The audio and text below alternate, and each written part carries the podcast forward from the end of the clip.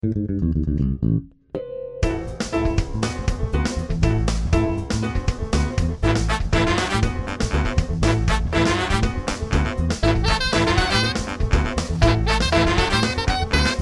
hi. I'm Jason Klamm. Gaziza, I'm Alan Rickard. Your last name is Rickard? And we are the hosts of Dispatches from Fort Awesome, a news radio podcast.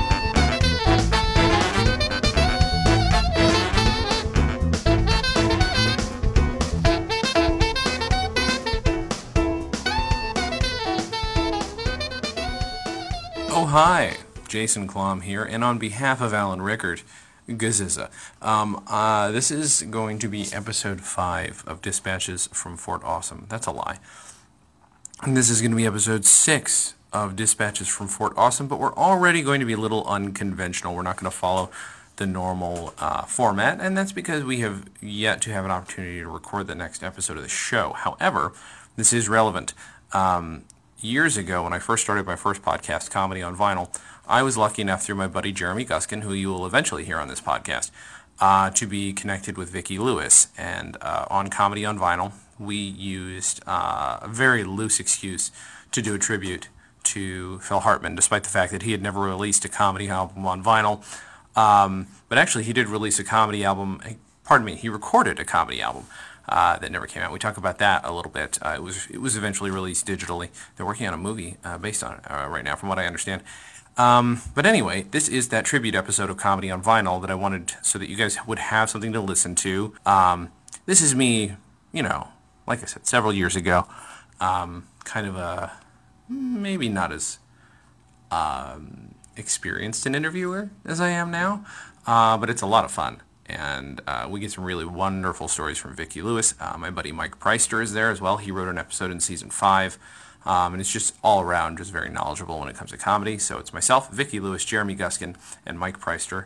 So uh, give that a listen. Thank you guys so much, and catch you later, B cakes. Hey, you can let her know. Are you too cold? Really? I don't feel well. I feel like I'm. Oh, you know, is it the chill from the audience? I'm going to start a garbage fire. you think I'm all chill. This was a really bad idea. This is a Jacket? wool coat. It's good. I'm It's, it's sweating. warm. It'll look good for the podcast. That's very true. Hi, everybody. Thank you for coming to Comedy on Vinyl Live. How is everybody? Yay. You're not going to be able to hear us any louder than we're speaking because it's not necessary, but they can hear us th- there. Right. Um, as everybody knows, we're here to talk about Poco, and um, this is their best album, Legend. Uh, Jeremy, do you want to tell me why this inspired you so much just to be a comedian Uh, well, and an actor and a comedic actor? I looked at it and Yeah. thought, Tonight I'm gonna break away. Thank you. Just you wait and see. see, I can't follow that. Okay, you can't. That's fine. But Phil Hartman designed the cover of this album. That's the only uh, only vinyl I could really relate to Phil Hartman. So uh, And Excuse there's over. the segue. there we go. Dun, dun, dun. So this is a tribute to Phil Hartman. Yay! Thank you. Here we go. Like the clap. Hooray! And with me, as usual, Mike Preister, Hi. Jeremy Guskin, Hello. this guy, and the lovely Vicki Lewis. Yay! Um, I guess I'm Jeremy supposed and I to. worked together on a show, so we know each other. Yes. And also, uh huh, we worked Vicki on and I show. worked together That years is ago. correct. So I've never met you before. Before today. I like your work. You're very, Thank you. very I like pretty you and so nice. far. You do some things that are a little edgy. And That's I, what I do. It makes me uncomfortable, but Good. that's why I like you. Ah, drink water. Um, so. No, I'm kidding. Okay, thank you. I thought you'd spiked it. Um, so I don't know. Let we can just go around the table and just talk about Phil Hartman, but let's start with Vicky, even though it's not really going around the table. Yes. Because, It's Because like a bad game of Fancy. musical chairs. yeah, I love it. I mean, obviously you worked with him for a long time, but what was your awareness of him before news radio, and what did you think of him, and then how did meeting Yeah, him yeah, totally yeah. change that? Okay, that's a lot. And you know, I, I as I was coming here, I was trying to remember, you know, all, the sort of pertinent things that that happened in my life, you know, uh, parallel with Phil. And you know, I have to say, um, it was my first series. I came, I was a New Yorker, so I always was on the stage, and I, I always was doing theater, and I theater's like television, but you know, in front of people right No away. cameras, no you know what I I didn't it realize we had to explain. Oh, I'm just that's for everybody That's out there who might not understand what, who- what right, what like theater the- on the is. Broadway. right. I was. And that's and that's theater R E That's like Mammoth singing, theater. like when you yes. run out of talking, you sing. That's why they make a musical, right? I, Right. and So yes. That's exactly why. But so I actually, I'm talking about myself already way too much, not about That's Phil. fine. Um, I sang for a musical that Jim Brooks was uh, producing called "I'll Do Anything," and um, it took me out to L.A. And I got news radio while I was out here, and I had never done a sitcom. And I remember um, we were shooting the end of the pilot, and Phil and I were standing across from one another in, at the elevator of the set. And we were waiting for them to set the lights and waiting for the brilliant writers that we had to rewrite some stuff. And I looked over and I realized, I, I'll never forget it, it's so corny, but I thought I actually made it.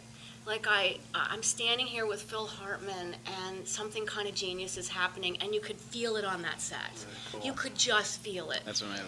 You know, I mean, so, and I mean, I could tell you more and you can ask me things, but I mean, Yeah. that moment is always, you know, illuminated in my head like a, like a Christmas tree ornament because it meant so much to me and my Yeah. life changed in that very moment, that I- night. I, speaking as a fan, you can feel that because there are some projects that you watch um, where you can just feel how much people are having fun. Sometimes they're not necessarily professionals. Luckily, they had a, a group of people together that knew how to make comedy. Well, the thing about, the thing about news radio, which is I find as the years have progressed, Am I, uh, George, you can shut me off or No, like, you're you fine. know. Please keep talking. is- Okay, please okay, so, talking. I mean, the thing, the thing for me with news radio that I realized, um, with time, it's been, what, fifteen years? Yeah. Um, or so, is that we were, the writers and the actors, all very somewhat broken people. Uh-huh. Um, and I say broken in a good way.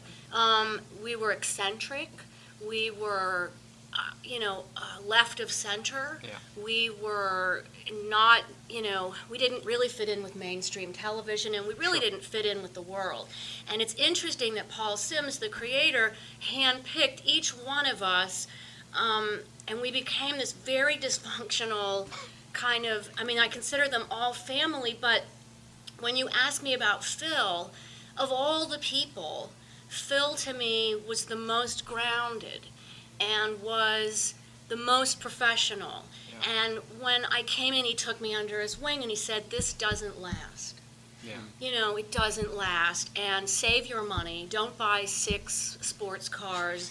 And, you Wait, know. I gotta write this I down. know, Hold on. right? 'Cause your head, I know, Jeremy, we'll talk about your new pilot in a minute, but I don't want you to spend all your money next week. but um, but it was an interesting dynamic. I'm Did a he poor, literally give like that He- kind of advice? And he stuff gave it to that's, me. That's amazing. It was That's cool. amazing. It was so amazing. And he would sit with me and show me how to trust to learn stocks and to invest my money. And it was interesting dynamic to watch because some people in the cast had three cars and big houses and it got a very big, you know, life. And Yeah.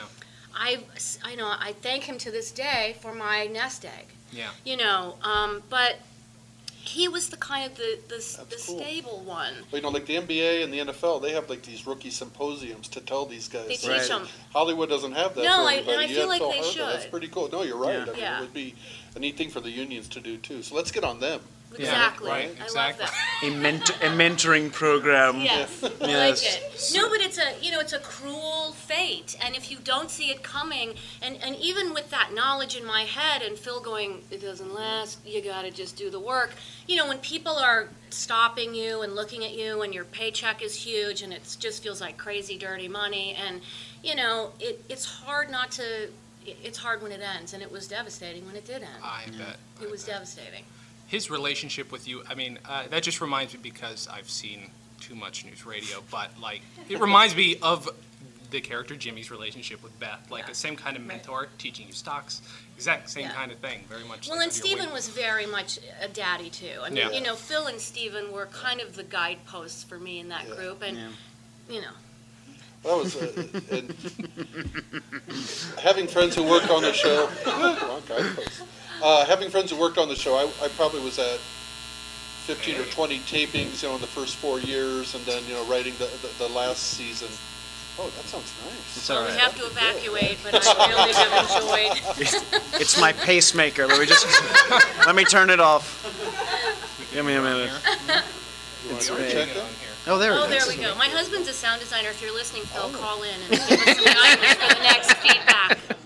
Alert. Give us feedback on our The feedback. That's live, right, the live exactly. podcast. Um, uh, but what I was going to say is, like, the thing that I remember was like even like as just having friends on the set, Stephen Root and and um, Phil, you know, they treated everybody the same, Mm-hmm. you know, from like the guy visiting to the crew to whoever.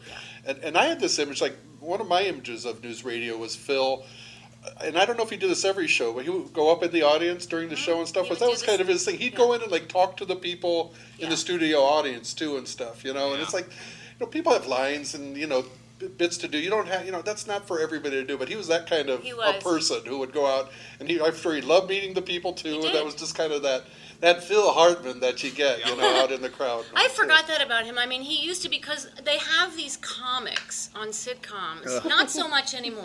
Right. Um, the warm up because guys. it's cruel, really. Yeah. Who hold the audience hostage and try to keep them laughing. And Phil would see it dying and would, you know, wake them back Mm-hmm. Yeah, up for the yeah. good of the right because the audience would come love out- that, you Yeah, know. And he, when yeah. one of the Sure. stars He did his was out in impressions and stuff. Yes, right? he Jeremy did, would yeah. walk out in that Yeah. audience right now and talk to them. Boom. That's Just right. Picked up so much right If I see y'all fading, that's what I'll do. nice to see y'all. What do you do for a living?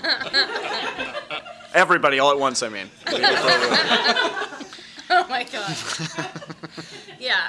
No, I mean, do you have que- you have questions on the edge of your lips? I They're can see. just- Well, you Keep- can keep see going more you than can we're gonna see bubble it up. because it's I like know it's it. like it's just you know I mean and and again I just wanted to jump back to one thing again being a fan of the show and being a fan of everybody who was on it you know uh, News Radio was just it f- for me as somebody who now like works out here and Has a pilot. Well, all right all right all right What's the name of that pilot? Uh, What's it's, the name uh, of that, It's Jeremy? called Aspen on Telemundo.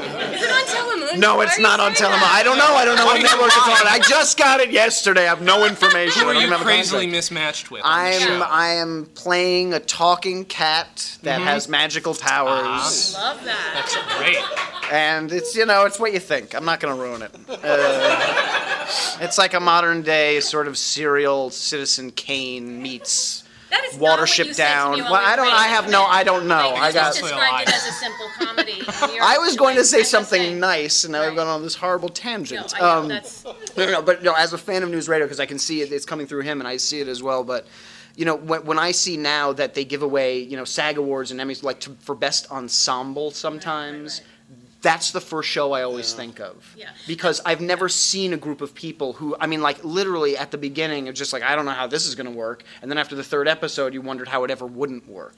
well, and what's interesting is, you know, I was in the pilot only to be in the pilot. Hmm. I was written in, I had two lines, I believe, and so I, that's why I picked up the chewing gum. Right? Because I sat out there in that freaking break room for so long when they were doing all the scenes. I was like, I gotta come up with something. And my line in the pilot literally was coffee day. So I took the chewing gum and I can make this annoying popping sound with it. So I, it started to become a thing. And you know what was great is that Jimmy Burrows sort of latched onto those things that we found and kept it going. But um, wow, I lost my train of thought. I'm very old. So sad, really.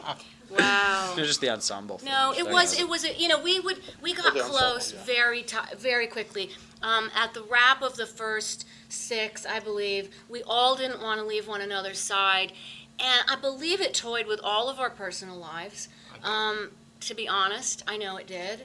Um, and we went, we were drinking and, and partying Uh-huh. on the set and in the dressing rooms, and the sun started to come up. And I remember the writers, you know, Josh Lieb, who I adore, and all these guys, Al Higgins, and they put foil on the windows. They covered the windows. They did because the couldn't light tell. was our enemy, and we would when we had nowhere else to sort of hang out, and the light was coming in. They were like, we went to Paul Simms' house, and somebody said, "Where can we go to keep on drinking and hanging out?" And I said, "Vegas, right?" and so they were like, "Yes." And so at like 11 a.m., you know, in the morning, we're sweating like rapists. Do you know what I mean? Like waiting, like I'm not high anymore. This isn't fun, you know. But we and we ended up in Vegas, and I remember coming Driving or home. flying? Flew. A little both. Thankfully, we couldn't get in the car. But you know, I remember coming home like two days later, it's, I'd never been that person crazy. who just, you know, and it became very just clicky and strange. And I think part of the reason we were never nominated for stuff to awards, like we were banned from the SAG Awards. now, when I say we, I recall the evening of Stephen Root and myself sitting perfectly, you know, normally at the table, but Andy decided to ask for Helen Hunt's autograph on his neck. So it was stuff like that, you know, it got a little, there was certain elements that would get, and so we were banned, you know, and we didn't act as a group right ever, mm-hmm. anywhere, it wasn't possible, you know. Makes sense. So I, I think that's, we scared people to Even a certain e- extent. even Phil, because I mean I don't know. You talk about him as an anchor, but that just that blows me away that he would still be that kind of a crazy person Well, outside. Phil was yeah. not part of that. No, Right. he wasn't. He, He was his own wasn't. A thing. family man. He was, and- Yeah. he you was know. absolutely not in that, and Stephen Root was not really, Right. uh, So so much of it was mainly myself, Mhm. Paul Simms, Okay. Dave, Mhm. Andy, Of course. Maura, Uh-huh. and Joe, uh, no? and Brad Isaacs and Little Josh Joe? Lieb and Joe. Joe. I was gonna say Rogan. Vegas and I mean, Joe. No, but Joe, the writer Joe, who I Oh, love. His oh. name I'm forgetting. Joe, red hair Joe, One Man News Radio.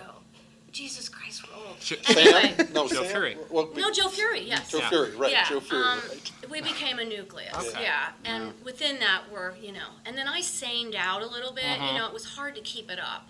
Yeah. Um, and I think it took a toll on all, all of our relationships and marriages at the time, That's- um, as you have probably Those who read have in the been. press. Yes. Right. Yes, and what one one other thing that I do say in in, in kind of heartbreaking way is that at the time of news radio, I lived with Nick Nolte, and Phil lived with with Brynn, mm-hmm. and they were both people in the darkest part of their disease. Yeah. and it was heartbreaking. And I think that Phil and I had a bond around it because we thought that we could save the people Right, that we sure. loved With so just the right desperately. things would make things better. Yes, and we were not able to do so. And, you know, I'll never forget, we went to the Golden Globe Awards, and I brought Nick, and he brought Brynn, and they were both sober. Uh-huh. Uh, Nick was sober when I met him um, on I'll Do Anything. And she was, I guess, sober. I don't, didn't really follow, you know, it wasn't my business.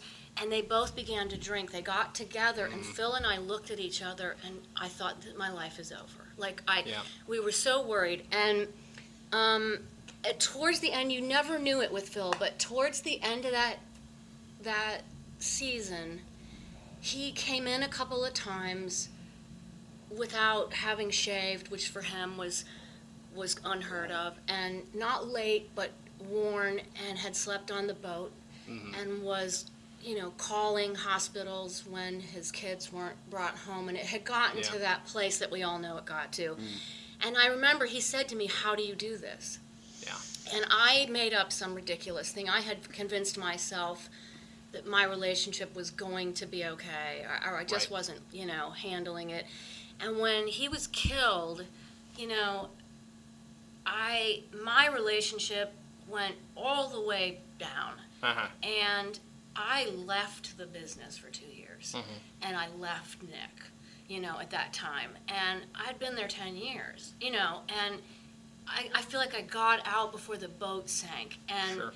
how I dealt with Phil's death was all I could do was write. So I locked myself away on that hiatus after he was killed.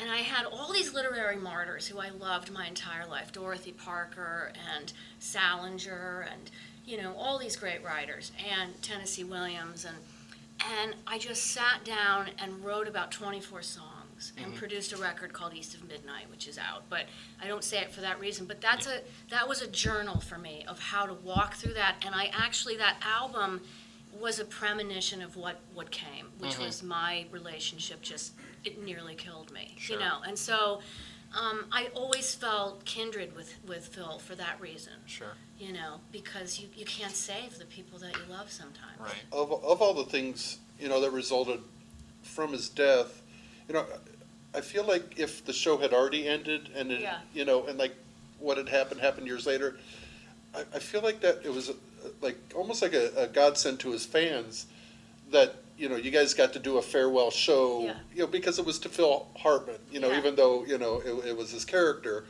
And then, you know, that had happened at least on a hiatus, so you guys had some time to process. Because Yeah. could you imagine if that was like a weekend off? And, then, you know, obviously No. there's no way to come back the next week and shoot a show or anything like that. So there was, a few, uh, uh, if I remember, it was like August, but I'm not sure, you know, so there was Yeah. like a, a weeks or months or whatever to get ready and all too, because, Well, and I, and I, you know, none of us wanted to come back. yeah. We really didn't want to keep going. Sure. And, um, and I'll also never forget this. This is going to sound all made up like it's on Ghost Hunters or something. But, you know, I was asleep, and the day, the morning the news came out, Nick woke me, and he had a look on his face. And I remember I sat up and I said, It's Phil. Like, I, I just. Somehow, oh, wow. I that's just rough. somehow, I, Yeah. it was so strange to me. But um, we didn't want to come back. Mm-hmm. And, you know, Jon Lovitz is the reason I believe that Phil got on Saturday Night mm-hmm. Live. Phil's a graphic designer, as we all know, and Jon sort of dragged him in and got him seen, and mm-hmm. he was on there. And so, you know, we thought that that choice made sense, but it was never the same, and it wasn't Jon's fault. Right. Oh, of course. no. No, Of course and not. I you love couldn't Jon, blame him but- for it. No. There are some some of my favorite episodes in that season are actually or, or from the show are actually from that season. Um, You know, it's it's you know we we you know obviously there's there's no denying what a huge impact that death had on people who knew him. Yeah. Obviously, I never met him. He's the reason I wanted to get into voiceover and, and into acting. The first, he's the first celebrity that ever mattered to me was Lost, you know, and um, and that's just mostly because everything he did was so full of joy, at least on Yeah. camera. You know what I mean? And I just wanted to talk about what made him so funny. That's just so important to me. I mean, and Jeremy, you and I have talked about that episode of Saturday Night Live. That Oh, I mean, sketch. it's. I mean, you know, for me, I mean, it's it's like with any great performer, any great comedian, and because I, I you, again, I don't think you can call him a comedian. He's just a brilliant actor, and he just was really good at comedy. And it comes down to what Edmund Kean always said. You know, like dying is easy, comedy is hard. And Phil, for whatever reason, made it look effortless. Everything he did was so clean and specific. Mm-hmm. You know, I, I mean, and and you can talk about bits he did from Saturday Night Live. I mean, I can talk about you know even just one line as a reporter in Pee Wee's Big Adventure, walking by. He's got that perfect cadence, and he just there's nothing sloppy about anything he did. He was he was just a quintessential professional as as an actor, let alone as a comic. And you know, and we, we talk about that, you know, that one, you know, that one Saturday Night Live bit where, he, you know, he's, he's doing the the panel with, uh, um, what is it, Nora Dunn show, and it's uh, Tonto, uh, Tarzan, and Frankenstein giving all their answers, and of course, you know, and you know, it's supposed to be a regular talk show. And it's like, well, you know, I'd like to, you know, welcome these three people for coming, and like, hello, like, hello, hello, you know, and Phil, Phil doing his terrible, you know, they don't even have the green, but he's got the bolts on, he's got his jaw jutting out, and he just, and he just maintains the face so perfectly through the whole thing. And they ask the innocuous questions like, oh, the first topic is um, bread. What do we think of bread? Bread good. And then Tonto, bread good. And uh, Frankenstein, bread good. You know, I mean, it just. And then when it comes to the end and you know it's coming again, fire bad the second time after talking about like trade unions in the West Indies, you know, after fire good, fire bad. Oh, a little bit of condescension. And it comes to the end and you know it's coming and he freaks out and punches a hole through the wall upstage and leaves. And I mean, it's the only time I ever saw him crack in anything and it was like the most effective thing I have. Because again, how are you going to end it? It was like the ending, it was like ending, um, uh, um, sorry, Billy Wilder. Um, a lot of movies. uh, the the Something uh, Like It Hot. something like it hot. You know, Yes. like like Of course. nobody's perfect. Right. It's like they didn't think that was going to be the end line, but it had to be. You know what I mean? And like it just uh, yeah, I, I just I love watching everything he did, even the small like Sergeant Bilko. He's great in. Oh yeah, You know, I know. And, and I, I am oh, probably the only person to put those English words together in that Ah, sentence. it's true. It is Um, true. But yeah, it just everything he did was just you know, and again, as somebody watching him, as a young person watching him on TV, Yeah. it was he was somebody to steal everything Absolutely, from. You know, yeah. I mean, and it was just inflections or takes Yeah. or whatever it was, and yeah, and I would just would have loved to have seen him do Zapp Brannigan on Futurama. Oh, God. Just would have loved to have seen that. But I mean, it, there's no doubt that I love Billy West. Don't get me Oh, wrong, of and I think everybody on the show is great. Phil LaMarr, I mean, Sure. everybody's great. But to see to have him do that would have been oh, just pretty damn good impression Billy West does, though. Oh, Yeah. I, I- I oh, am- it's- oh, yeah, he's amazing. He's amazing. But Mike, was the first thing, or at least the most, the thing that first hit you? I think uh, so much of America just remembers him from Saturday Night Live, and just you know, uh, they uh, you, you read all the things they called him the glue. There's the, story I read is that he'd like walk in a room and they'd start going glue, And some of the things that I thought was, I, I watched some interviews with him. He, he did like a later with Greg Kinnear that's on YouTube. It's fairly, because Uh-huh. you just want to kind of hear his side of things because you Right. never know these stories you hear, you know, Yeah. much they are. And that, you know, in the, uh, he says in the mid 70s, you know, went to see the groundlings. And Mm-hmm. he talks about himself coming into acting later in life and then like about to quit too because Sure. he had a little falling out with Paul Reubens mm-hmm. over, you know, things that happened on Pee Wee Herman and all. And he was about to quit and ended up on Saturday Night Live.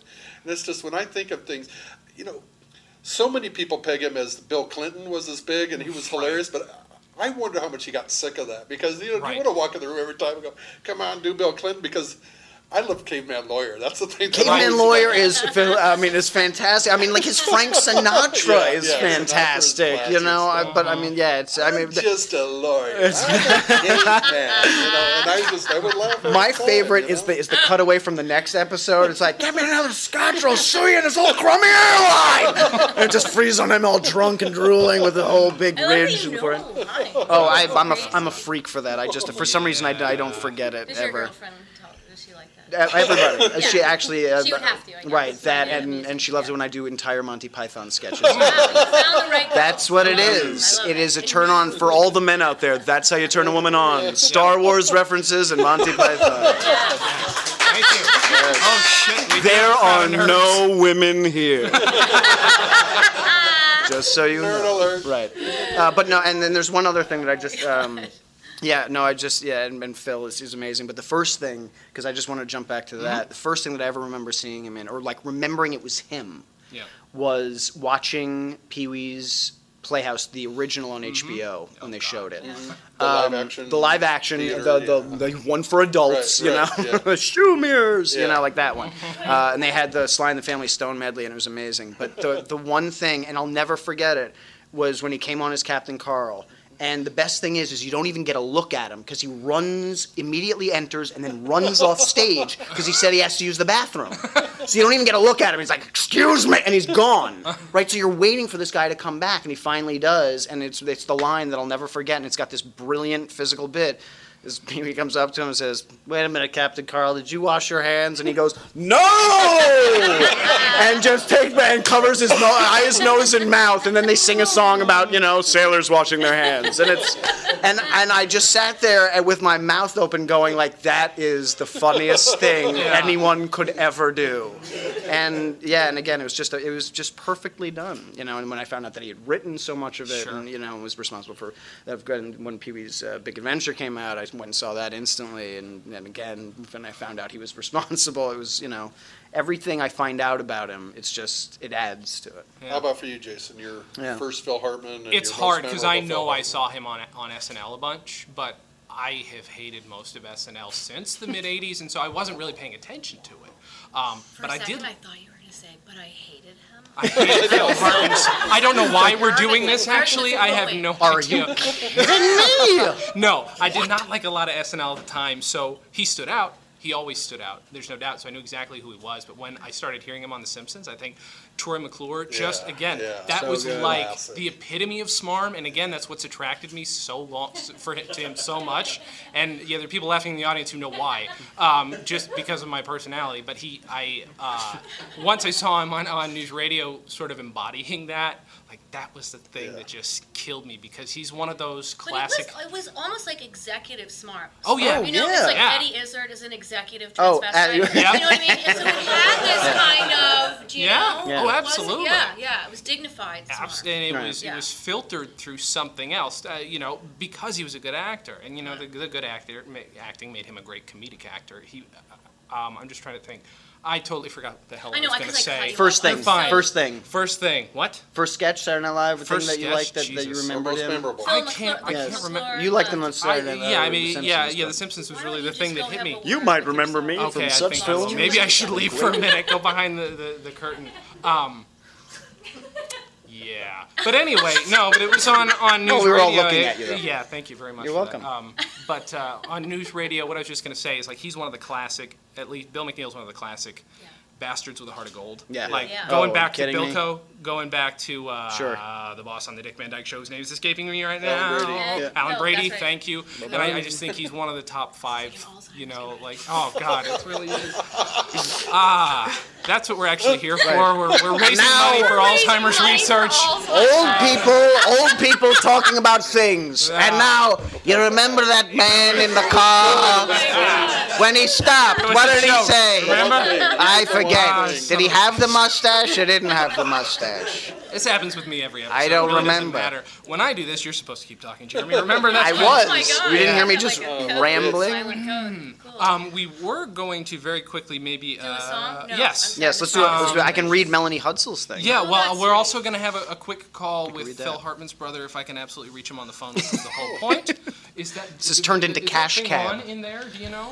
We he, uh, we were going to very quickly. Let's see if he's there because I'm going to surprise him. I told him I was going to text him first, Oh. um, but I haven't had an Do opportunity. it, Cole. You want me to read this while you do that? You know what? See, and that's buzzing. And there it Why goes. is that buzzing? It wasn't buzzing.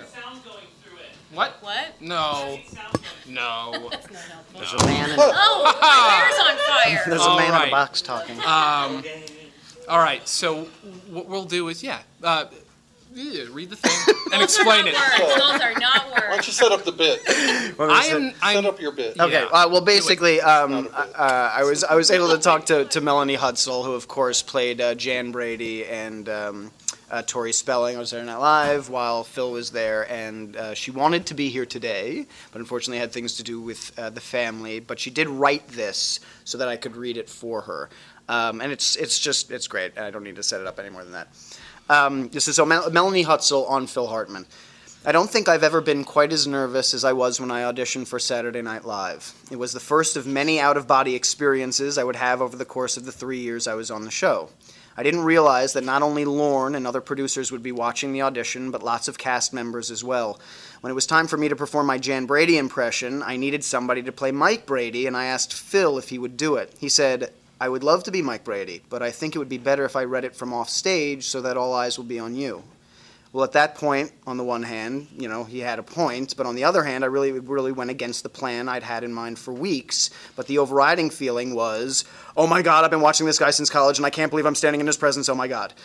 He eventually convinced me, and it turned out to be the right move. It was a very thoughtful and generous gesture coming from a fellow actor, and I've never forgotten it that first interaction that we had during the audition pretty much set the course for our relationship over the next three years.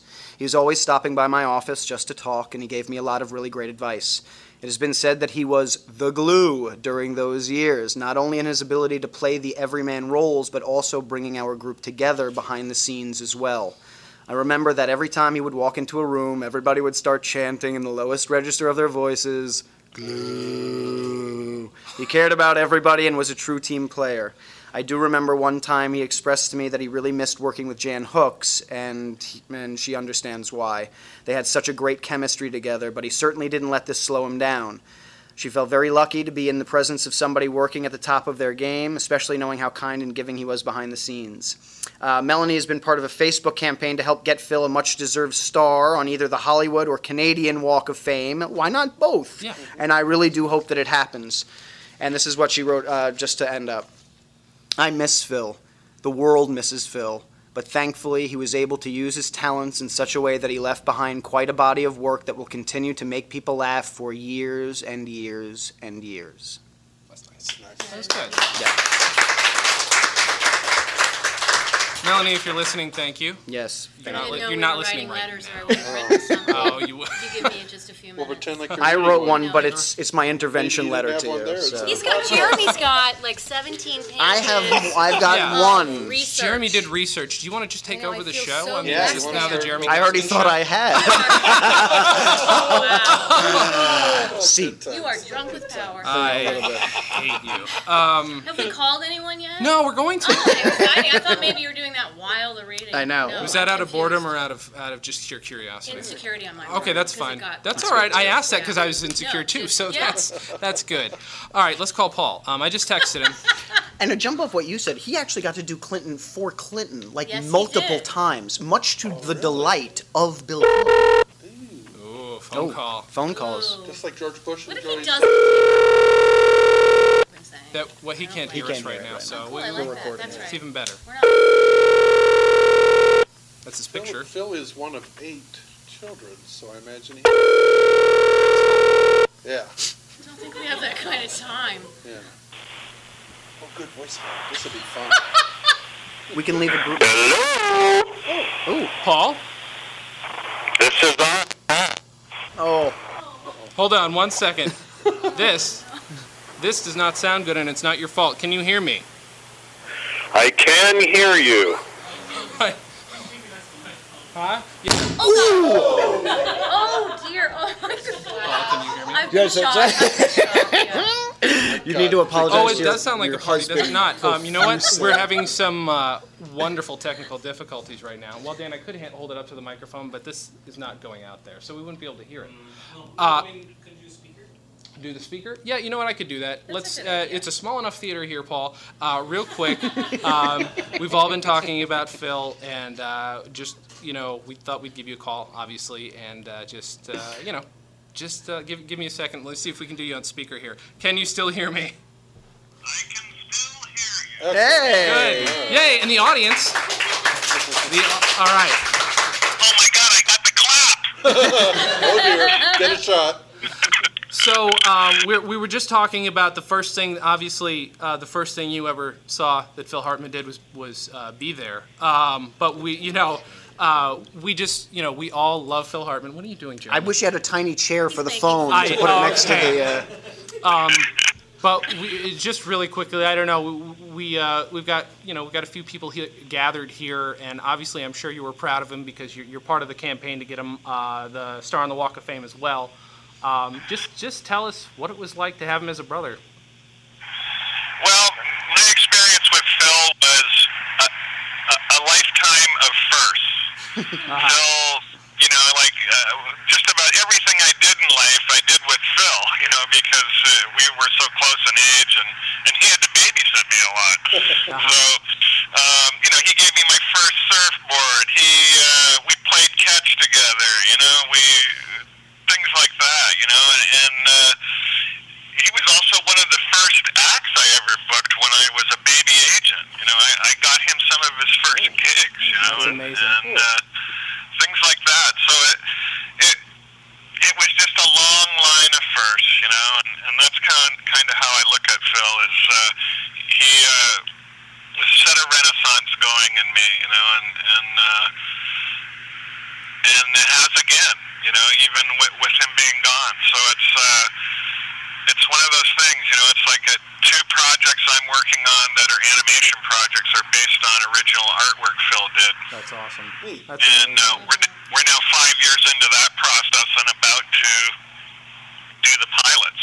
So it's it's uh, it's kind of like uh, you know the last time I saw Phil was the night our father died, and uh, and Phil and I talked, and, and he said, you know, someday we'll do something together, and uh, and I look at these things and, and like getting him his stars as um, the, a dream and a promise, right? Sure. And so that, that's how I, I'm seeing it, you know. When- these kind of things that you're doing, this is great. You know, I, I just love it to see that people still carry him so much in, in their hearts. Well, we, we appreciate you doing this. I, I wanted to ask you a real quick question about as far as if you you know you guys spent so much time together. I just want to know what his first comedic influences were. If you had something to do with that. If you guys were both being influenced comedically at the same time. I know he was an actor, but I mean he was hilarious. So Well, cartoons at first. I mean, we watched Rocky and Bullwinkle, and you know the Flintstones, and uh, all those kind. I mean, Sherman and Peabody were some of our favorite stuff, and and uh, and then uh, it, it became other things. You know, it became films and music, and and Phil and I, you know, we we not only lived together when we were kids, but later on, I rented a room from him when just as he started at the Groundlings, and uh, so you know we would commute to the office at the crossroads of the world, and and uh, you know we'd drive by Hanna Barbera and go, God, someday you know I, I want to do voices in cartoons, and sure enough, you know. He he was. you know? that's amazing. Well, I, Paul, I, I don't want to take any more of your time, and uh, I really, really appreciate you, you, you doing this for us. And uh, thank you for booking him some of his first gigs. Otherwise, we might not have seen him anywhere. Is there anything Yes, that I'm people can do? Is there anything people can do for the push to get? Oh him? yeah, as far as the push to get him the, the, the star on the Walk of Fame, I am going to talk to Angel in a little bit about that as well. Um, but it, what can we do besides go on the Facebook page? You know, there's a Facebook page for his, his star. What else can we do? Well, the, the Canadian Walk of Fame is uh, anybody can vote on that. Okay. So uh, that's great. You go to uh, Canada's Walk of Fame backslash nominations, and uh, last year Phil had his own button, and I'm sure he will this year too. Good. Um, and it's just body count. We need body count. And um, and uh, we just got news that Phil is also now on the ballot for Canada's Comedy Hall of Fame. Oh, Good. great. Um, but only Canadians can vote on that one. So We can't pretend. I'll get my mom to do it, eh? yeah.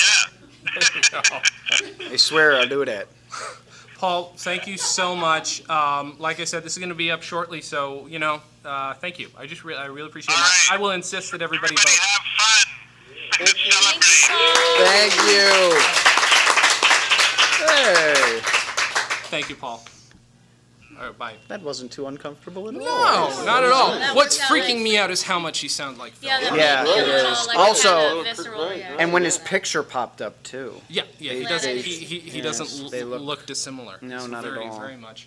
Uh, you want to just read all your notes for the rest of the show? That's what you can do. Really? Since you Wow, took I so many love it. damn notes. I don't. I actually we went we went over We got everything. through You're it. making me has look done like an well. Yeah, asshole. that's it. Oh, great. um, actually, the only other thing that I had on here that I even wanted to mention because I thought it was interesting, but apparently he auditioned to be the announcer on The Price is Right.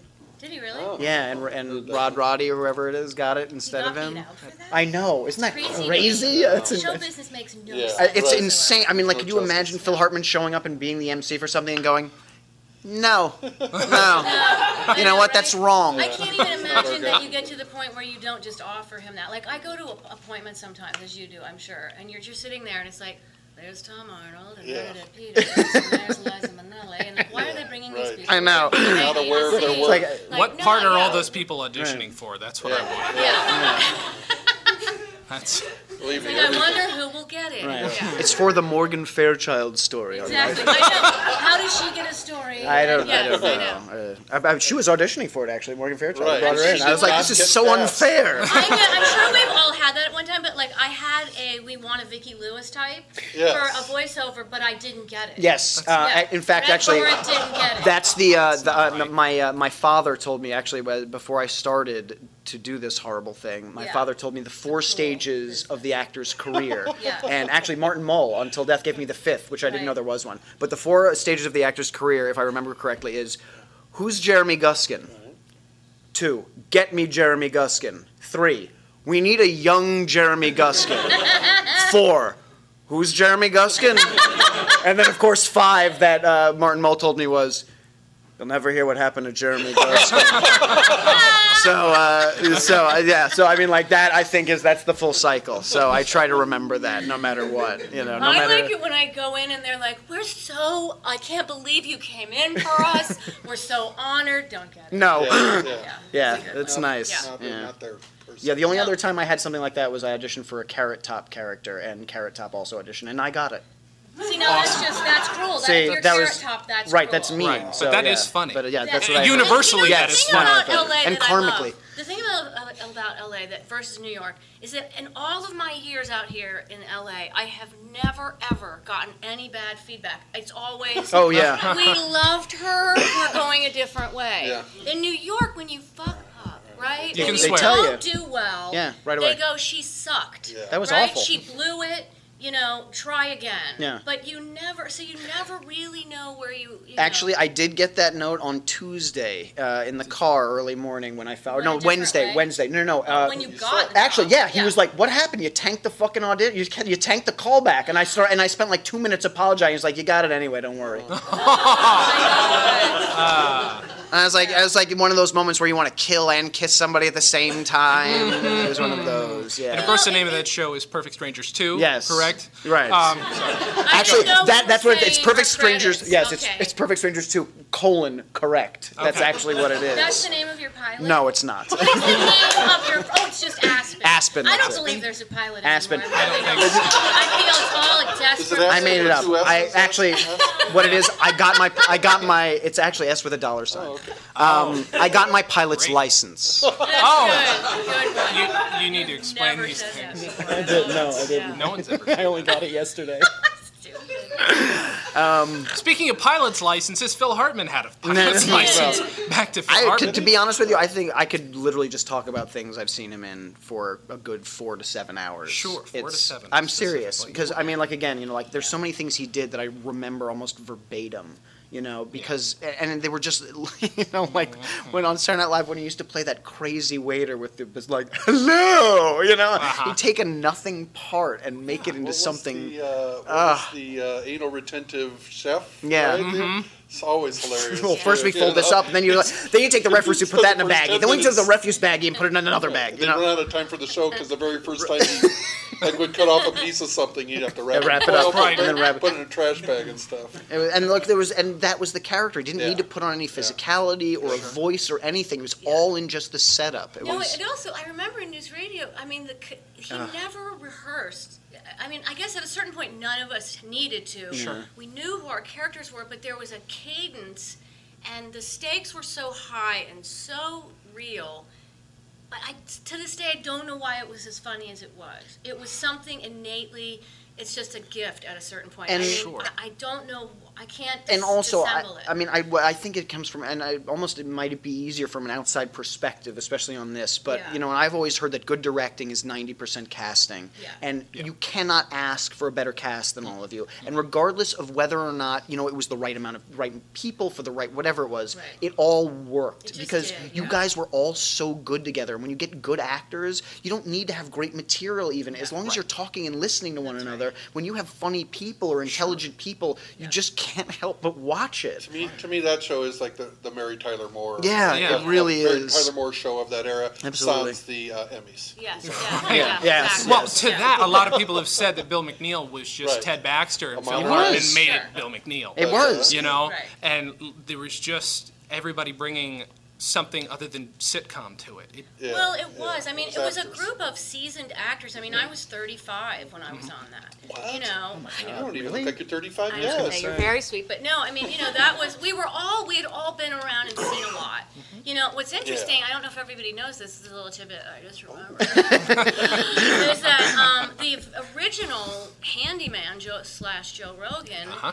Did you know this Yes. already? Mhm. Oh, everyone knows it. Why, No, say I've it. don't listened to you the say commentaries it? three or four times. Oh, So, so sorry. I'm sorry. Again, all the women, please pay Ladies. attention. Uh, DVD yes, commentary. well, yes, no, it was, um, wow, really? Ray The Romano? Al- The Alzheimer's. Ray um, Romano? Committee. No, yeah. not Ray No, it was Romano. Ray, it was Ray Romano, and, you know, he, he was, didn't, it didn't work out. Then we had a, which I never understood, and Ray would di- make me die laughing because he and I had nothing to do, right? So it's like they gave, I had a piece of gum in the pilot, and he had Had like a tool tool belt, belt. right? And we're like, who the fuck are we, right? And we're trying to figure it out, and he would say to me, he said it to me, I think once or twice, like, I think they're gonna fire me. Like, I really don't know what I'm doing. And I remember saying, stop saying that, you know. But that didn't. They couldn't find that was the only character they sort of couldn't, Yeah.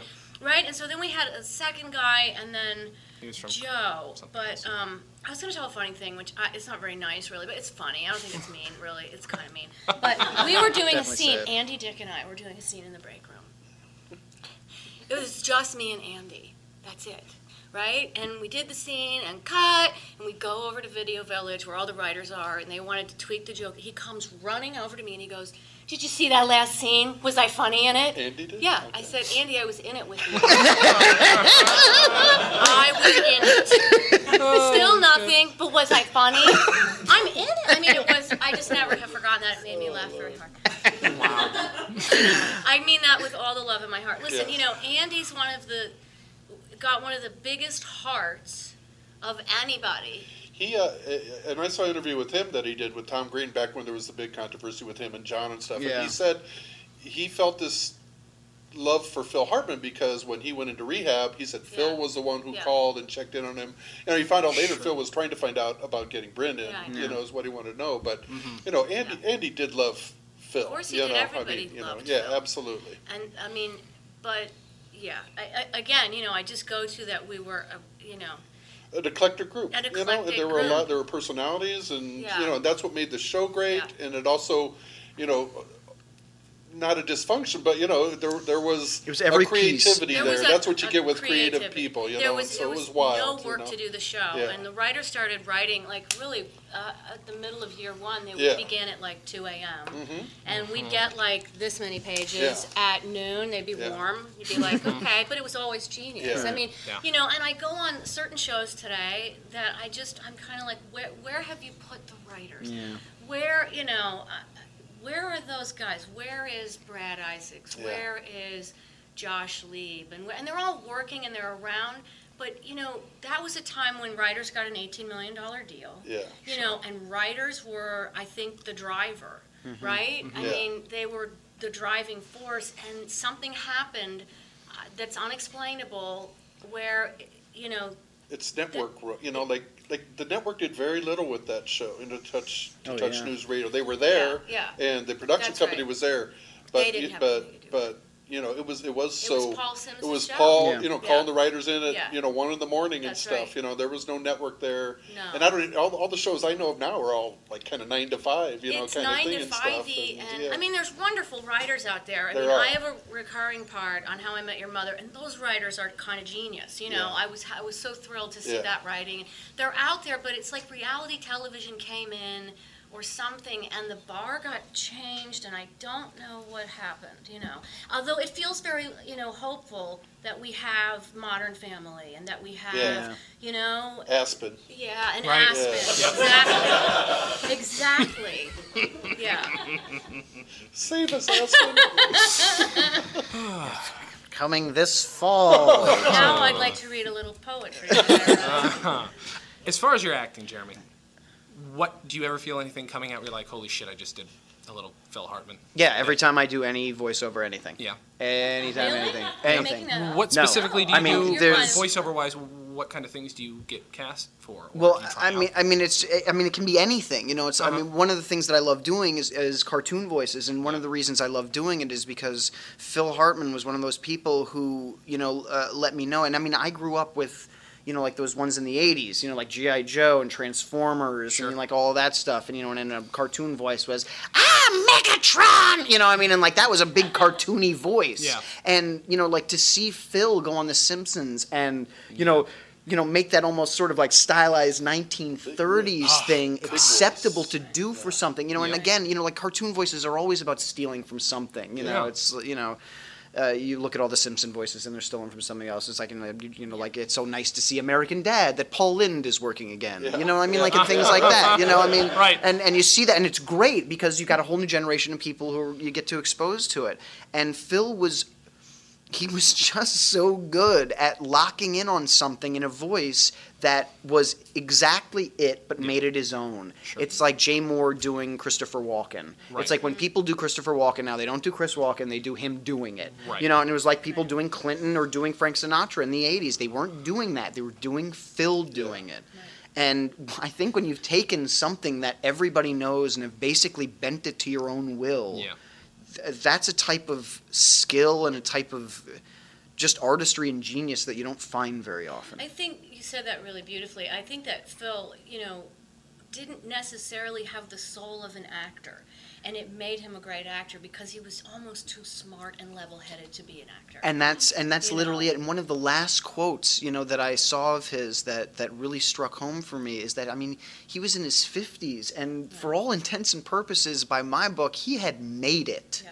You know, like he was getting film work, and I mean, like you know, definitely not top, but second or third, and that's the best position to be in because if it tanks, it's not your fault. You know, I mean, he was in a great position. He always did, a, and he always did good work. The, the Um, crime to me, I mean, that, that's, you know, was that he was so pure in his motive in life, you know, and He was always working. he, yes, and, you know, what kind of broke my heart about that scene that night was what I knew was that he had made an emotional decision to stop that if it, if it wasn't gonna, you know, he was, he was tired, Yeah, right? yeah. And, you know, I believe she called him three times and he hung up Right. you know, and I like to, you know, I, I think he probably was saying no, Right, right? right. He was and it broke moving her, on, yeah. right? Mm-hmm. Finally, but you know, he just was sleep. He went to sleep. Yeah. You know, I just he had cold medicine Mm-hmm. in his toxicology report, if I'm not mistaken. You know, and I just I just think what an awful permanent solution to a temporary problem, which is leads me to guns, and I won't even go there. Yeah. You know, had there not been a gun in that house, Sure. he might be sitting here today. Mm-hmm. You know, and I, you know, Hug Yeah. your kids, Yeah. yeah, you know, that's yeah, it, you know. yeah. That's Yeah, and that was it, you know, and then it's just he was he was that quintessential professional. It was, you know, even though you know, be it the top of his game, he never thought that he was there. He was Right. always humble That's enough right. and Yeah. smart Right, enough and you to knew know the that he hell had to he was keep going working. through, Yeah. Yeah, know, and, right. and he knew it was temporary. Yeah. You know, he places or knew that. whatever, but- Well, of course he did. I mean, because he said to me, it doesn't Yeah, last. you and I know? mean, And he used to sit at his Bill McNeal desk and draw Awesome. all of Oh, his, God. you I know. would love to see and I, that. I it's Yeah. so funny because I was, he was not that much on my radar when I got the show. Right. But you know, as the show went along, I used to look over at his desk, and he would just draw the most magnificent things. And you know, hindsight, I would have, I would Yeah, have right? stolen them. You Grab know, a when he couple passed, right? Doop dee doo. No, but you know, um, when he passed, our costumer made. A, we, it was kind of morbid. It, we all went in and sort of took a piece. Right. And I took his tux jacket from the number that we did at the piano where I sang and Oh, he played. yeah. You know, and I kept that tux jacket, and then the costumer made us all pillows of the different squares of all of his suits. That's awesome. Um, and why am I, I'm just saying that it's- because I, you know, it, it, at a certain point, I gave that jacket away because I wanted to let him go in a Sure. sense. Do you know what I mean? I Yeah. just, but, um, he will forever be, you know, a blueprint, a part of my blueprint of my soul, you Yeah. know? I mean, he, he was in my life in a chapter that changed my life remarkably. Sure. Um, and he taught me and he led me and he made me laugh. You know, I'll never forget, um, I think it was the first table read, and I was nervous, and somebody made a joke. And, you know, table reads are always awkward anyway, and there's always like somebody going, you know, this fake, horrible laugh. And I get, you've heard my laugh throughout the show, but I have this like cackle laugh, but I was nervous. And so I was like, and he was sitting next to me, and he goes, you, you know, you, you don't, relax, you've already got the job. You got the right? job. You know, I mean, down. it was just like, oh my God, you're so freaking funny. But um, I, I love him, and I'm glad that we can talk about him today. And Yeah. um, and I'll tell another thing that'll sound like Ghost Hunters, but I was on my way to um, News Radio had ended, and then I was testing for a show called Three Sisters that I did following it, and some I, comedy Chekhov some thing. kind of- exactly. Only you would make that reference, Aspen. But I uh, was driving back from the test, and you know those things are absolutely unnatural. Yeah. Like you're in a room this small, office. they're staring at you like they smell bad cheese. You know, you know who it's up against, and you've already signed the page, and the money's on the line, right? So I stand to make X amount of dollars that have one, two, three, four, five, six, seven numbers in them If a you're week. good. If I'm good If in you're that good. one minute, Right. right?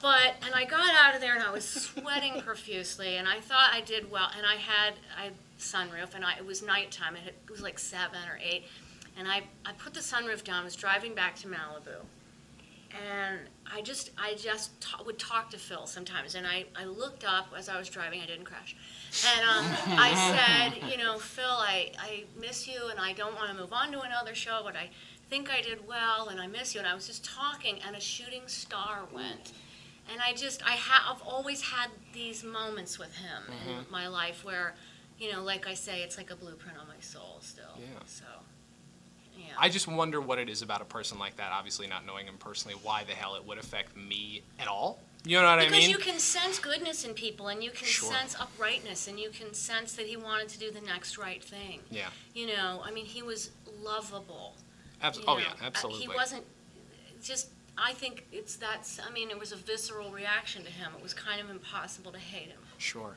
sure. I mean, you never saw anything mean behind anything he did, even when he was acting. Like, I mean, he would go on interviews and mm, was clearly having fun. Have you ever seen the interview on Conan for Jingle All the Way? no, I he just have comes not. on. Conan says, "So you're here for the movie called Jingle All the Way?" And he's like, "Jingle all the way to the bank."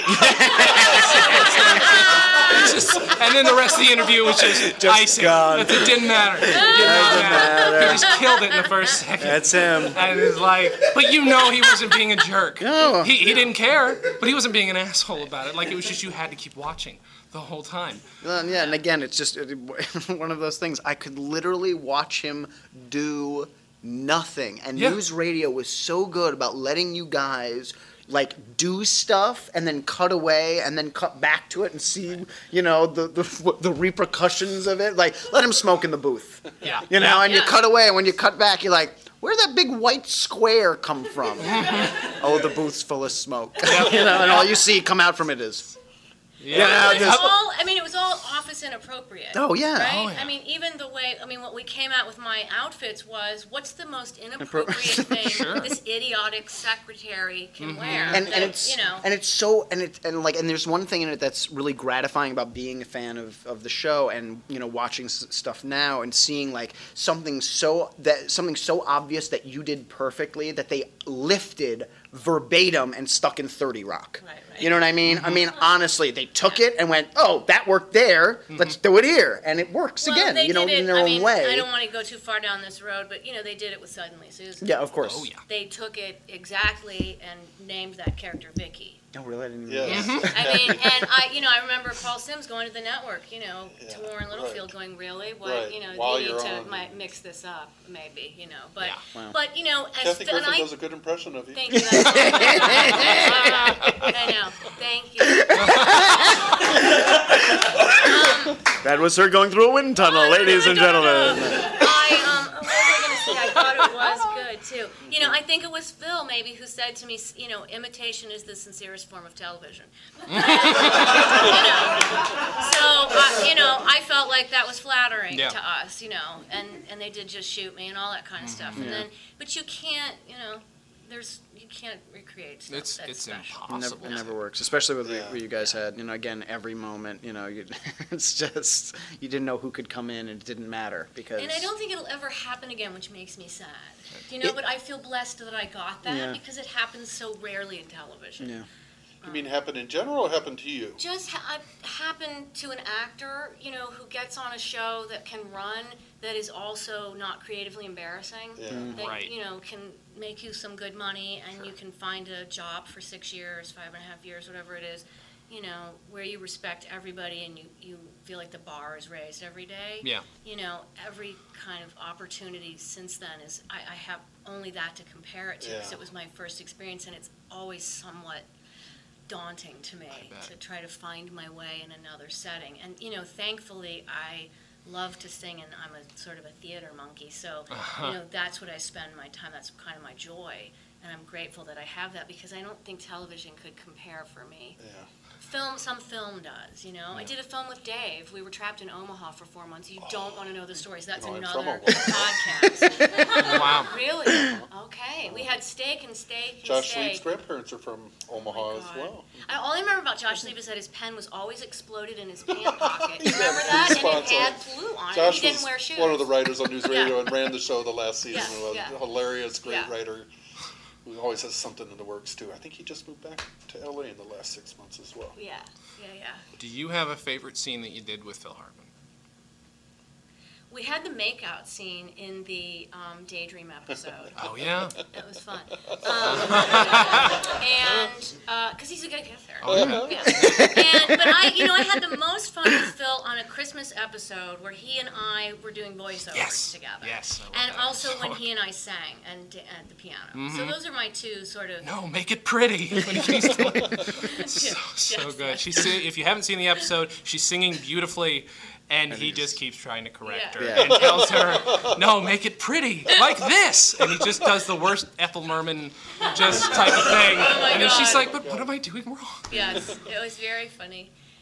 Yeah, that that those moments. I mean, every day was kind of I you know, that show. I mean, the cast of characters. It just it's impossible to not have that viscerally sort of alive at all times in my world. Sure. U- Usually for fans it seems, but for the actors it's probably personal times that you spent. It is. You know. It's Yeah, of Vegas. course. Yeah, it's right. dressing rooms. Right. It's you know dramas that occurred. Yeah. Oh my gosh. Yeah. I think Phil actually kissed most of everybody on that Yes, he show. did. He He kissed. he kissed Andy Dick. He, yes, that's right. Uh, all the all the ladies in the fantasy episode. Yeah. I don't know if he ever kissed Dave. He may have. Yeah. I think he I'd be did. surprised I've he seen him didn't, kiss it. yeah. Okay, well, that's fine. We're talking on That's screen. good enough for me. You me. know, Dave would get in drag. Uh-huh. I love Dave Dave is hot to in drag. Death. I I Well, I love mean- Dave Foley Foley's to awesome. death. I would just imagine he just had all his kids in the hall stuff already fitted and just put it Yeah. on and you know he, walk but he around. did like a look like Isabella Rossellini. Yeah. Went to make out with him. Like he did that drag thing, and I was so attracted to him in a weird way. And Dave and I never made out. We all made out with each other at some point, Sure, but sure. Um, he and I were just close. You know. Yeah. Kidding. No, we but it got incestuous that group. You Yeah. know. I'm just saying. Yeah. You know, I uh, I did I'm promise. glad we're running out of time when I got to the part where we made out. I, you, you can keep going. that's I mean, it's up to 'cause you. That's just gonna spiral down Yeah. nothing that's good. you Okay, know? that's fine. Yeah. No Andy Dick stories. That's that's all I That's ask. just too easy. Yeah, I know. I bet. Um, uh, there's a, uh, a very nice lady named Angel Rosenthal who is set up the Hollywood, uh, the Walk of Fame thing on Facebook. I did promise her I'd call her, so let's do Oh, that real quick too and say hello. She'll say, uh, have the exact same things to say as far as how we, how we help. How we do it. Well, but all right. go let's all pretend like we haven't she- heard of But will we she know about the Canadian? Canadian. Yeah, will Right. she know about the Canadian one? We can also pre- we can also pretend we're a much larger group. Dave Foley should. Hello, Angel. Yeah. Hi, this is Jason. And well, it's the, it's the whole podcast actually. I apologize. Vicki's here, my good friend Jeremy, my good friend Mike, and our audience. Hello. Yeah. That was nice. Um, so, real quick, we just wanted to uh, a thank you for setting up the Walk of Fame, and uh, just real quick, I don't know, just uh, let us know what Phil meant to you as a performer. Well, you know, I, Phil kind of late. I didn't really become a fan of his till 2000. Um, Vicki, I never watched news radio when it ran because I couldn't keep up with the time changes, it seemed.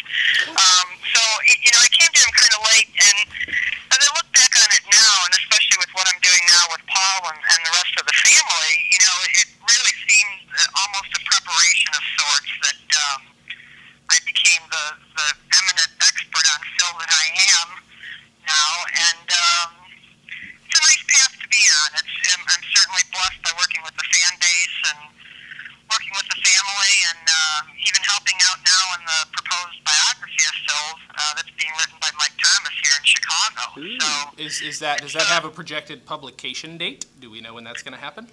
You know, I should have word on that tomorrow. Um, That is bad timing. Mike and I are meeting and uh, it, it, he's hoping to actually uh, have a deal announced really soon. That's great. Um, we, we did Yeah. want to we did want to thank you. We are running out of time here, but we wanted to thank you very much for setting up the Walk of Fame.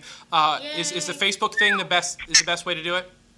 That is the best way to do it. Um, if you go to Phil Hartman Walk of Fame on Facebook, you'll see all the announcements come out next Saturday, which is Phil's birthday. He would have been 63, so um, we'll be kicking off everything in earnest on that date, and we'll be updating probably daily Great. Um, going through next May.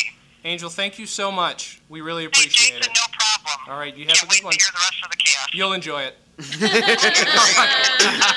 Thank you so much. Bye bye. Yes, everybody go out there and go to Facebook. Uh, Yes. That's a social networking site. Uh, that's what I, be- I believe that's that what that they is? call The it. I The Facebook. The Facebook. Go to the Facebook. Dot- and dot um, yes, Phil Hartman, Hollywood Walk of Fame. Right. Well, we do have to wrap up in about 10 or 15 minutes, 20 minutes. Uh, you know, we can keep stretching out because I could just listen to you talk Wow, all day. this So Oh, that's love like, you write. Jeremy, you're fine. Yes, but, thank you. um, I get it. Aspen. Jeremy, uh, by Mike, the way, is wearing a picture of himself. Jeremy is wearing a picture of himself on his shirt. That's the problem. Maybe you could post that. a picture because I didn't know if that was maybe if you Or you and Gene Wilder had a child. No, that's me. Here. Yeah. It's a picture of me on my chest, so I remember.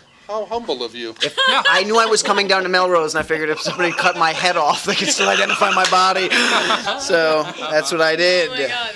You know, Mike from the Writers' Room of News Radio. Did you ever hear any stories about Phil, or were they at that point where they You know, just didn't want to talk last, about it? it? was, really was the last season, and, and, Yeah. and I just think it was uh, too hard. You Sure, know, I mean, yeah. I think it almost, you know, everybody had to move on in the sense of the show Of course, itself. You know, I had been around before. You know, when Phil was there, just as you know, a friend of the show. Mm-hmm. And by the time I was there, you know, it, it, it's interesting to me how you know, Vicki talked about the cast because the writers were pretty tight too, and and you know, in the the couple of episodes that I was around were really gang written. You know, somebody's name, my name was on one, but you know, it was written by the entire staff. You know, Sure. and you know, I had scenes that I wrote and all, but mm-hmm. you know, it's it's interesting how that show, the cast was an ensemble, and a lot of the writers were ensemble. A few moved on to other projects at the time, but there was kind of a core group that kind of Yeah. stuck around for the years and all too. And you had to be, well, you couldn't be careful, but, you know, it, what happened was we were all such a nucleus that if things were going on in your life, they would take them. and Yes. use them. yes. Oh, okay. You You know. mentioned something, right? It became part of the show. Yes, that As is, a matter of fact, now, uh, just to go on a news radio tangent. Yeah. Had, had you met Melissa Samuels? Because I'd always heard that your character was somewhat based on Melissa I know Samuels. it. Do you know who she yeah, is? I And do. Was I she saw Paul's her assistant at a and- time yeah, or something? and we right? looked, I guess, somewhat, sh- I don't know. Maybe, but- maybe. yeah. Yeah, you know, it's funny because I got this the scene, the audition scene, and it said something like the description was, which I've come to ignore every one of them now, but you know, I was young to it, and, and it said uh, like something like you know spacey. You know, which isn't me. Like everything that's not me, bubbly, spaced out. You know, and I thought I'm not going to get this, so let me go the other way, and I made it really serious. and I think something flipped, and you know, and um, and the writers were smart enough to see it because I certainly only knew it to, to do it that way. But it's when I auditioned, I remember I was sitting next to Dave, who I didn't know, because I, I was like locked away in the world of theater, and I was a, mm-hmm. like a kid from Ohio where we would fight over who was going to get the mail, me and my sister. I mean, there was no access to like stuff. I'm not even lying. And so, um, you know, we get to go to the mall on Right. Saturday. Heaven forbid your Yeah. parents knew you were watching Kids in the Hall. That's uh, right, the yeah. Men dressed as Right, women. yeah. That's right. Oh, it was so it was just so edgy. But so Dave was there, and like Bernie Brillstein and Paul mm-hmm. and you know all these people were there, and I had no idea who any of them were. Jimmy Burrows, and I remember I when I got the job, you know, and I got to the table read, and I started realizing like, oh, that's Phil Hartman, and Jesus, that's Dave Foley. I would have been nervous and probably wouldn't have gotten it. But I don't remember how I got on that tangent of Doesn't just matter. the writers would take, you know, what was Oh, going on with us. life, they would. right. It was a little scary sometimes, and you know. Oh, and Joe Rogan used to do this thing. I just have to tell because it was. He used to terrorize us. I don't know if you remember this. He used to do this thing where he would draw a head. And then he would do like what day, like uh, today I'll do you, Vicki, and he would like do in front of everybody, and it was supposed to be funny, but it was too honest. So it would be like this much of your brain is taken up with I hate my life with Nick. This part of your brain is taken up with just let me get through the day. This part of the, but I remember he used to draw those brains. He used to terrorize us. Like we all would have a brain. It would be like, what is he? Who's he gonna draw today? Because he was always honest. That's kind of ironic that the guy who's most into other men punching him in the head would be writing about somebody else's brain. I remember brain. a story of Joe Rogan one day on the set, like l- kind of being amused that the gas guy got trapped in his backyard with the two pit bulls. Oh, you know, that's kind of how I would sum him up. You he know, it's funny. Of, yeah. Uh, again, you have a different experience than I do because I love Joe Rogan. And I'm not saying Oh, you I don't. love Joe. But, course He's I a do. guy, by the way, the image that people, that the average person has of him He's- is man show and punching. Right. not even Guy that. I He's, know, he's fucking amazing. You know, like right, he was right. always like so friendly to me. And like the episode I friendly. did, He's I mean, basically- he so hard. It He's was one of the main reasons I actually watch UFC or MMA Right, at all right. because I hate announcers for Right. anything. I mean, literally. And one of my favorite ones, and I don't know why I'm going on a Joe Rogan tangent, but um, it was one of those moments, and it's like it's where it's where the reality of something butts up against what the perception should be, and everybody turns into a fucking idiot. You know what I mean? and so it's this it's this UFC fight, and it's these two guys fighting, and basically all of them look the same now. You know, they all have shaved heads and tattoos over forty percent of their body, and they got these shorty shorts and everything else. All right, so there's two guys fighting, and there's the color guy and Joe calling it, and the one guy, the color guy, is, is trying to describe the two people, and they both have whatever their names are. They look exactly the same: shaved head, tattoos, wearing black trunks. One's black, one's white. All right. The guy doing color goes. And McAfee is the one in the in the black trunks that have the writing that says and, and the and he's trying to describe them even though they look exactly the same. And Joe goes, "You mean the black guy? Yeah. You know, the, not the white guy." Cut through. I mean, he just could not tell a lie. You know, it's- it I- was like, how do I look in this dress? You look like the Bartlett pear. You know, like, no, Right. like, what if you couldn't lie? You know? right. But um, yeah, he's that guy. But he's you know he's very uh, generous and fun He's a different and person lovely. He than is. the, like the He's a bit of a projected Joe than the yeah. uh, uh, Yeah. uh, what was the eating bug show, whatever that Oh my was. Oh yeah, the Fear Factor. Fear Factor, you know, I mean, yes. he's fun. He likes doing crazy He's stuff. good on it. Yeah. But as I on a like him. personal Good it, level, yeah. just so you know, that guy, uh, I have nothing but great things to say about it. It's funny. Yeah, and he was, you know, as we all were, heartbroken, but I was most surprised to see his reaction to Phil. you Hard, know? right? Yeah. Hard, yeah, very hard. Yeah. Yeah. Very sensitive guy. You know, again, Yeah. you wouldn't think. Yeah. You know, and but you know, everybody there took it so hard. It Oh was my just God. There was no way to take something like that easy. No matter how hard you you know what you knew about his uh, Phil and Brynn's relationship, you know, nobody projects that. You know No. what ended up Sure. happening. You know, and it was great talking to brother. And there was a part of me just wanted to kind of yell, "Are the kids okay?" You know, Yeah. Right. you just figure they're okay. Uh, that's- you know? and I've that's- heard that's that it, they're yeah. thriving and Oh, that good, they are good. okay. They're That's with her great. Yeah, sister, Great. actually. You know, Yeah. I, I think probably Brynn, like anybody that is in the middle of a disease, was a lovely person that got lost. yeah, you know, yeah, absolutely. Um, and so that her sister has them is probably perfect. I think one thing to make sure we concentrate on before we end is obviously, uh, you know, he left a huge legacy for people, and I do, the point of this podcast is for people not to forget those legacies. Not that I think it's in there, Yeah. he's in any danger of that, but I think there are people who just didn't. They're already they wouldn't have grown up with him, Sure. and they might have seen him. They're just going to see him on reruns, or they're going to hear his voice and not know who that guy is. Yep. Sure. Um, I I don't know. I, I just like to leave it leave people with uh, listen to everything you can, see everything that you can, and realize that it's just go to IMDb and then be blown away and see all the different things he's done and understand how important he is to why you find things funny Right. because there's I mean, you know, there's so there's no there's no him. Pee Wee Herman without No. you know Phil Hartman. There's no Simpsons as we know it without Phil Exactly. Hartman. There's no there's there would have been no uh, Adam Sandler and Yeah. Chris Rock and all of those guys to come after Saturday Night Live that, that if it wasn't for Phil Hartman. I mean. Uh, you know, j- news radio wouldn't have been what it was without Phil Hartman. I mean, there's, I mean, he was, he was on, he did voices for Ren and Stimpy, Yep. for Darkwing Duck. You know, like he did Nickelodeon stuff, Disney things. He was affecting everybody on so many levels, even if he didn't understand it. So yeah, it's you know I I still love watching his stuff and I laugh just as hard. yeah Great, talented, funny man. yeah. Yes. Vicki, is there anything else you would like to leave us with as far as You know, I just feel absolutely blessed that I was lucky enough to get to spend five and a half, you know, five and a half years with him. Mhm. Yeah. You know, I'm a, I'm a better person for it. I learned a lot. I'm a better actor, you know, and I miss him terribly to this day.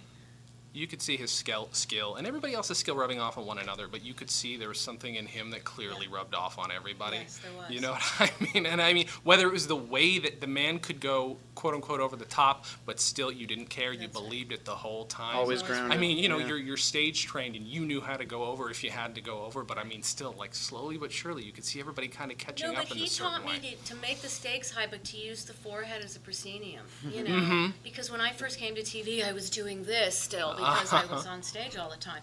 I hadn't figured out, you know, not, because I see a lot of people in television, the trap is, I don't want to really seem Yeah, like I'm not, nothing. I'm not going to do anything. Yeah. I, mean, I did an episode, of, never mind. I did an episode of something, an hour long. It's like my oh. grandmother always said: if you don't have anything nice to say, Don't come say- sit next come to sit me. I know. but, but literally, I, I couldn't hear some of the. Uh, I was, in, right here, and I was like, "What the fuck are you? I cannot I- hear you." You know. Yep, that's one of But- my. I did. I did it one of those Right? dramas, and like literally, oh I Oh had my to wait God. for the person's lips to stop moving because then, otherwise I wouldn't have known when I to feel speak. I was like, "Oh God," you know. and I- you don't want to be a dick to the lead and go, "What? what are you saying? I'm right here. I can't Oh even God, hear know. you." I know. And, Speak and, you know, up. and I remember, like, I was doing Pushing Tin, and Billy Bob Thornton was in the movie, and John Cusack, and they used to, you know, we would play around, play around, and then they'd say film, you know, and all that, sound speed, and Billy Bob would say, now, no acting. But Billy Bob makes choices with his non-acting, you know. Mm-hmm. But but Phil did teach me how to make the stakes high. I watched him and learned from him, you know, mm-hmm. how to keep it high but keep the proscenium in the forehead area, and and he could do it better than anyone. And he was the glue of that show. He without him, the rest of us were too crazy. Yeah. You know what I mean? His was the sane crazy. He was the executive transvestite News Radio. I'm gonna leave it at that. I like that. Okay. Um, I want to thank everybody for being here. Mike, thank you very much. You're welcome. My Jeremy, pleasure. Jeremy, good luck with Aspen. Yeah, thank for you. being here. Thank and you. Vicki, thank you so much. We really appreciate it. Everybody, thank you for coming. Thank Thanks, you. guys. Show. Yay, Phil. So let's let's everybody today go and join the, the Yes. thing to get him his star on the Get damn on the Walk of Fame. Facebook. Both of them. Go And, sing the monorail song. Yes, do that. I can do that all. I, yeah, it's not. It's not a test. no. All right. Let's Hey, not. Listen, all right, that's- listen. It's not. That's not what I'm getting I, at. I listen. You guys scare me. I'm sorry. Thank you guys, and uh, yeah, have a fantastic day, and thanks for coming to Comedy on Vinyl. Yay! Two applauses. Amazing. Wait a minute. Forgot to hit record. And, uh, also, and also, everybody go out and buy a copy of Coco's Legend because if, if you Oh, don't, you know, like another uh, thing. they're our I'm biggest. for that. That's not. He didn't take the lens cap off. everybody, Thank you. Thank you. Yay! Dispatches from Fort Awesome, a news radio podcast, is part of the Stolen Dress Podcast Network. The show is hosted by Alan Rickard and Jason Klamm, and our theme song was composed and performed by Michael Warden. Have questions? Call and leave us a voicemail at 646 801 WNYX or email us at freakzilla at scopenet.com. Please subscribe to Dispatches from Fort Awesome on iTunes, give us a five star rating, and write us a review. It helps. You can find us on Facebook, Twitter, and Instagram at WNYX News Radio. Visit stolendress.com to listen to our other podcasts, watch videos, and imbibe freely of our multimedia content going back 15 plus years. Big day today, Dave.